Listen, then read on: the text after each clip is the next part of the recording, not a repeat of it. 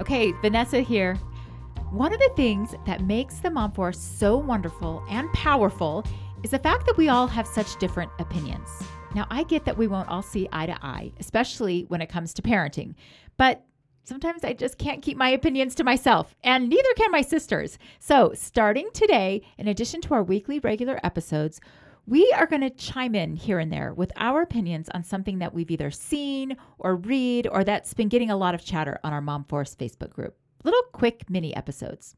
Today, the topic is garbage cans. This was actually a hot topic in our MomForce Facebook group. This was what was posted. Say you are on a walk in your neighborhood and you are carrying a small amount of trash. Is it okay to use a neighbor's garbage can if the can is visible in front of the house? Would you be upset if someone used your garbage can? What if it's a stranger's house? And what if it's a doggy poop bag? Guys, I think it got one hundred forty-four comments, and it was fascinating to read through them. Okay, I have opinions on all of these questions, and this is why. I have gone on walks through my neighborhood, and I have gathered trash, and I have tossed them in cans without a thought. If the can is at the end of the road, isn't that community property? I've never walked up someone's driveway or invaded their privacy to toss something away, but at least where we live, garbage cans are owned by the city. If they're out by the end of the road, I would think it would be fair game.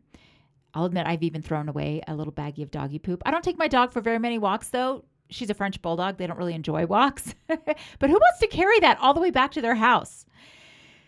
But this is the thing. I like to give people the benefit of the doubt. I didn't think I was doing anything wrong because I wouldn't care if someone used my can. But as I read through these different comments, I realized other people have very different opinions. Some people keep their garbage cans very clean. They double bag all of their trash. They don't add anything odorous until the day that it's going out to the end of the road. Now, I've had years and years and years of dirty diapers and pet waste and litter box disgustingness tossed in my garbage cans, and I haven't even ever thought of washing it out. But apparently there are people that keep very meticulous cans, and I'm so glad that now I know there is another perspective out there. I will think twice about tossing something in someone else's can, but if you're in my neighborhood, in front of my house, my can is your can. But that's just one mom's opinion.